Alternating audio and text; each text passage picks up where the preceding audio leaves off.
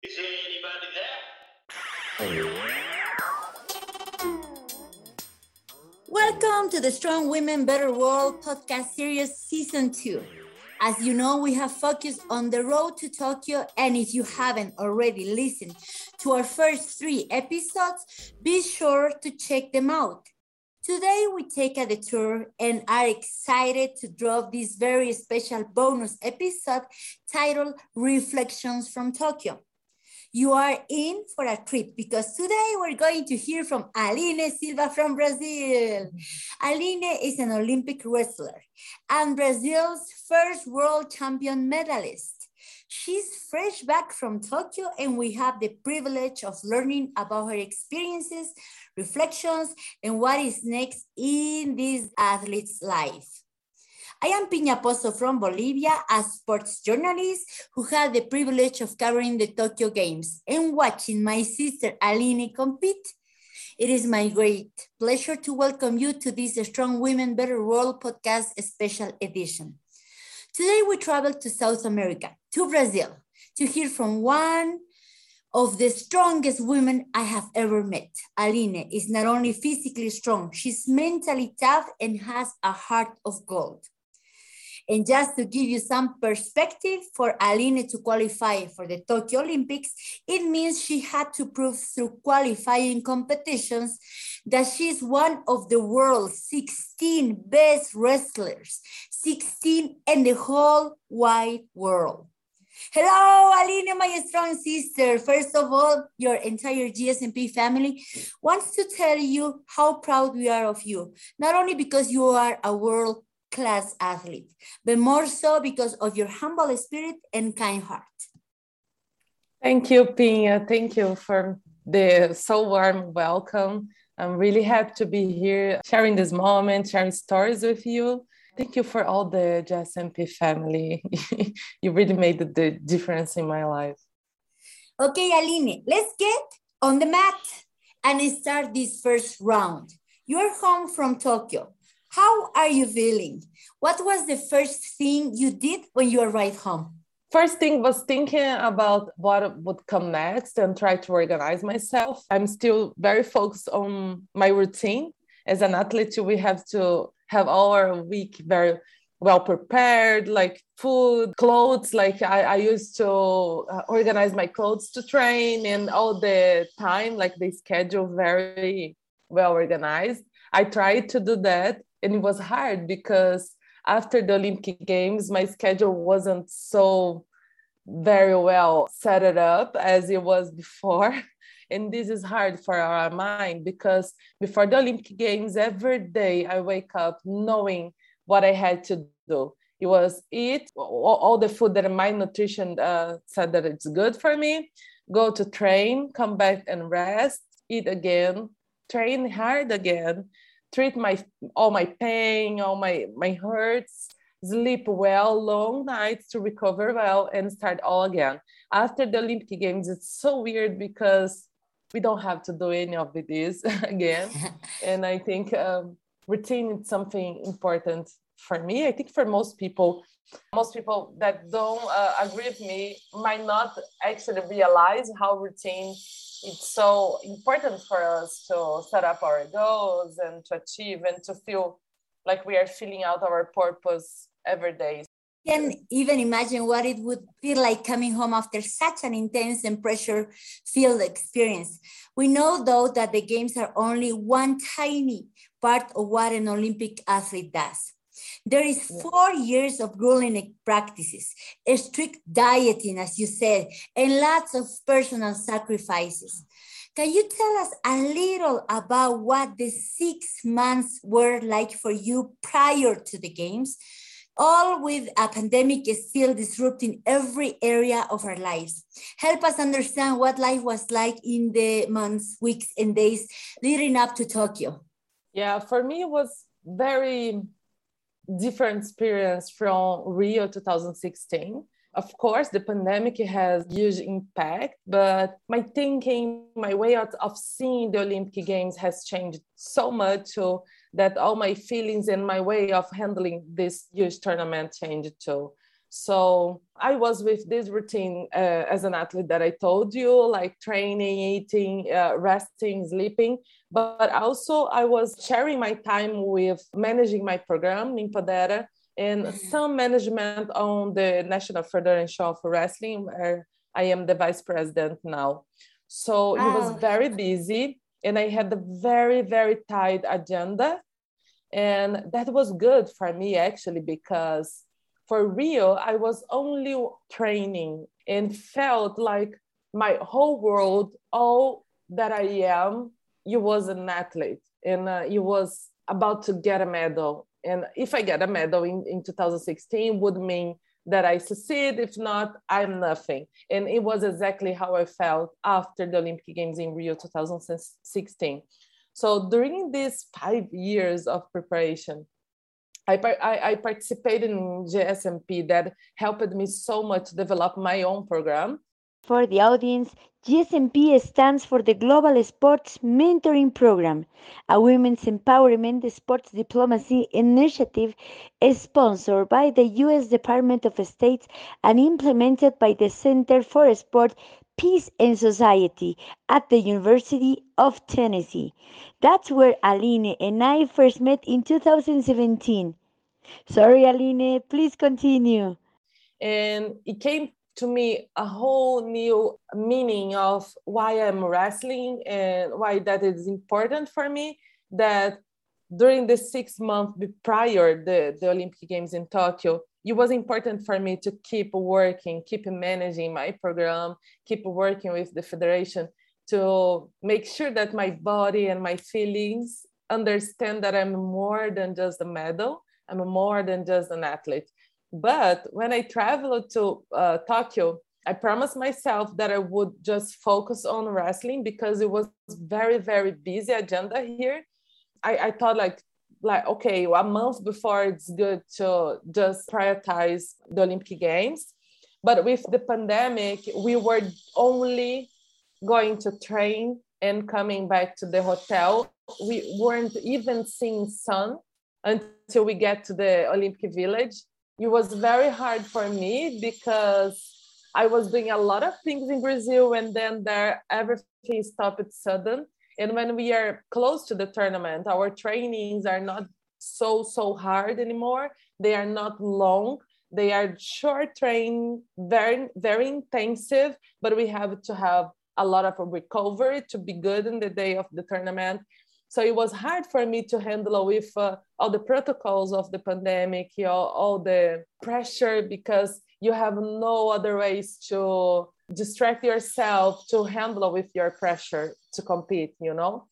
But when once I was in the, the village, everything went well because there we could see sun, we could walk to the uh, place to eat or you know to the, the place to train and uh, see more people it was good. It was really good to feel that they are they were really taking care of all the protocols about COVID. That was something I was worried because we heard that a lot of people in Japan didn't want the Olympic Games to go there because of their safety, because of they, their lives, and I totally agree and understand. But once I was there and I, I could see, at least for the athletes, that the protocols were so strict, so uh, very well implemented, I felt like, okay, I'm not doing something actually wrong because that was another part that was hard for me to handle because I was training and uh, only focusing on Olympic Games every day in my life while people were struggling to live, struggling to keep their health, to, you know, uh, fight against COVID. While we were thinking about a huge uh, event, a sports event that it's so hard to thinking about this magnitude of sports event without taking the risk of losing some lives, you know. so once I was there and I felt that uh, all the protocols were so strict, I felt better, and that helped me too. wow! Yeah, yeah, it's something very different. If you don't mind, Aline, walk us through the day of your match then, from morning until the fight was over and you returned to the village that afternoon. Well, it was a normal day of tournament. I wake up very early and went to my weighing. After the weighing, I stood there in the tournament because uh, the wrestling would start in two hours. I just drink, take breakfast, and wait for my fight. After my fight, I came back. I waited to see if the Turkish girl would win until the finals. If she did, if she had done, I would be bring to the competition again but she didn't. Then I came back to the village and uh, took a shower and normal, like normal day, yeah. Like a normal day. And could you tell us what lessons you learned through this experience, what you learned about yourself and the world you love in and want to impact? Well, I, I wouldn't say that Olympic Games has teaching me anything. I think it's more about my journey, more about um, all that I have struggle to overcome during all my my life to be there and actually people give too much importance to olympic games. For me it's more about personal achievement i think. It's not about like being around the best athletes in the world. It's just it's more from where i came where i i i were. I think this is more about like every person has their own fights to fight and for some people to be a gold medalist was the least that were they were expecting. For some people be there was a, a very huge achievement. And i know people say that all the time but i don't feel that they say for real. Like oh okay be there it's a, a real achievement because everybody while they are saying that, they say that they will share, they will be crossing their fingers for us to get a medal. They will be there uh, cheering for us to get a medal. So for them, they actually are expecting a medal because it looks like if we get a medal, we will be a champion. We will have the achievement that we want. And actually, I think for the system to work, for all the uh, marketing, all the commercial of uh, around the Olympic Games, the medals and put the medals up there is important. But for us athletes, I don't think that is fair the competition. You know, uh-huh. I can't thinking about. I can't uh, expect me to get a medal when I don't have the same condition of training, the same facilities, the same coaches, the same partners. I don't train as long as my uh, opponents. Like I have opponents that are wrestling since they were six, seven years old. I don't have the same doping control than other athletes because I know that there were athletes that had never tested for the doping control, and I am being tested every month. That's not fair, you know? Yeah, well, to me, being there and seeing you on the mat that day, oh, I felt so proud and emotional. I was like about to cry when I saw you there and cheering. No, it was something amazing. Not everybody gets to get there. And you Thank are very you. special, Aline, very special. And we could spend a lot of time unpacking just this one day of your life. But let's shift our focus to the future, something we know you're really excited about. What's next for you? What gold medal worthy goals do you have for this next chapter of your life? So, I have done a lot of lectures here in Brazil about what being an athlete means, what sports can teach us. And I always say that sports teaches life, as Billie Jean King said once, and that we are prepared to be whenever we want after the sports but now for me, I think it's time to prove it. So I want to be an entrepreneur, not only in Mempodera, that is an NGO. I wanted to do another kind of entrepreneurship. So right now I'm working on a business plan of digital platform where people can lend money to people in this platform. So I believe that we can help a lot of people that has uh, some idea, want to to study and needs capital, needs money, and they don't have access. A lot of poor people don't have access in the huge banks here in Brazil. They are not in the financial system. So I think it's a problem that we should solve with this business because In Mempodera, we help a lot of families through sports. We are helping the students, but they still struggling to survive. They are still struggling with their lives with no funding, no helping, you know. And a lot of families there do extra jobs to increase their incomes. So they have there an opportunity to do micro entrepreneurships that could not just bring in an extra income, but could be the, their income. They just need to be taught how to manage their money, including oh. business. So we want to do this platform that won't be only about lending money, but about financial education too. I am talking of a lot of people because I don't have around me people who has the money to start a business but I have the knowledge. I have studied a lot. I have all the skills, I believe. So now I am uh, focusing on working in these business plans and making happen as I did with Mempodera. you mentioned Mempodera. Can you tell us exactly what it is and where this idea come from? Well, the idea, Pina, came from my life, actually. I didn't came from a social program, but I started practicing sports in my school, and sports changed my life. If I hadn't uh, tried wrestling, if I hadn't fall in love with judo, that was my first sport, I probably wouldn't be here because my mom, single black woman, was working very hard to put food on our plates and she couldn't be there uh, watching me all the time. So I was spending a lot of time on streets. Now I have visited more than 30 countries. I speak another language. I have two colleges. I did an MBA, you know, and then I start to think, oh, my life hasn't been easy. It's not just about all the struggle, the, the usual struggle that people has to uh, about money. I was very vulnerable during my teenage time and um, early adult life. And so sport has meant everything for me, but also English. Because when I learned English, all, doors of the world was open to me. I mean, like now, uh, right now, I'm talking with a sister, a friend from Bolivian. I have another one in French. I have another one in Nigeria. You know, and before that, I was traveling the world with sports, but not communicating with people, not making friends.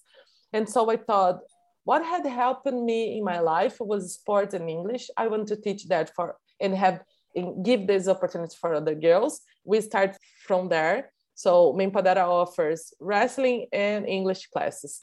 And then I thought about all the abuse that I went through, all the sexual things that I had to learn by myself, and a lot of things about drug and alcohol that I, I learned on streets. I would like to have somebody to talk about, about that with me and then we put one class a week uh, of life skills that we talk about all these issues that I believe that they need a space to talk.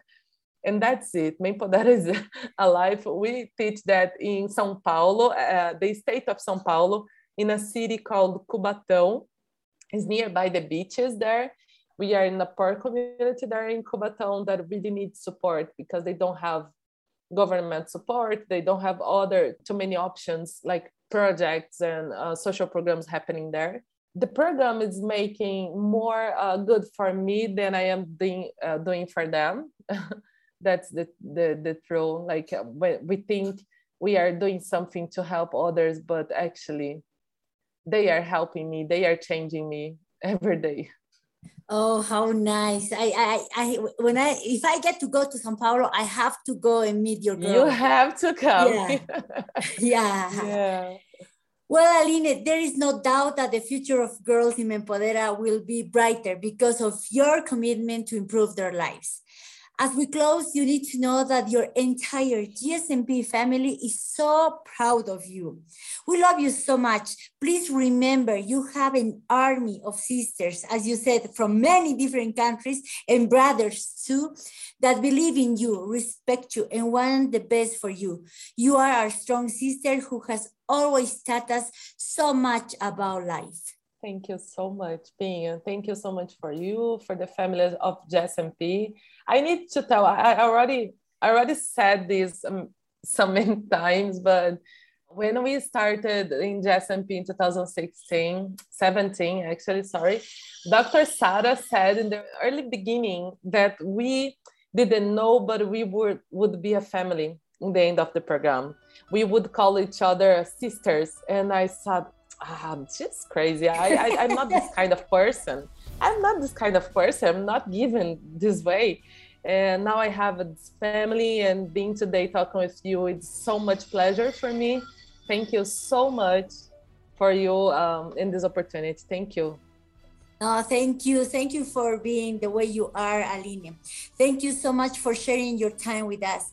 Now go keep uh, working with those beautiful strong girls and creating more Alines in Brazil. Oh, we need more Alines in this world. Thank you, sister. thank you. Bye bye. And we also like to thank our audience for tuning into this special edition of the Strong Women Better World podcast. Until next time, remember when women are strong, the world is a better place for everyone.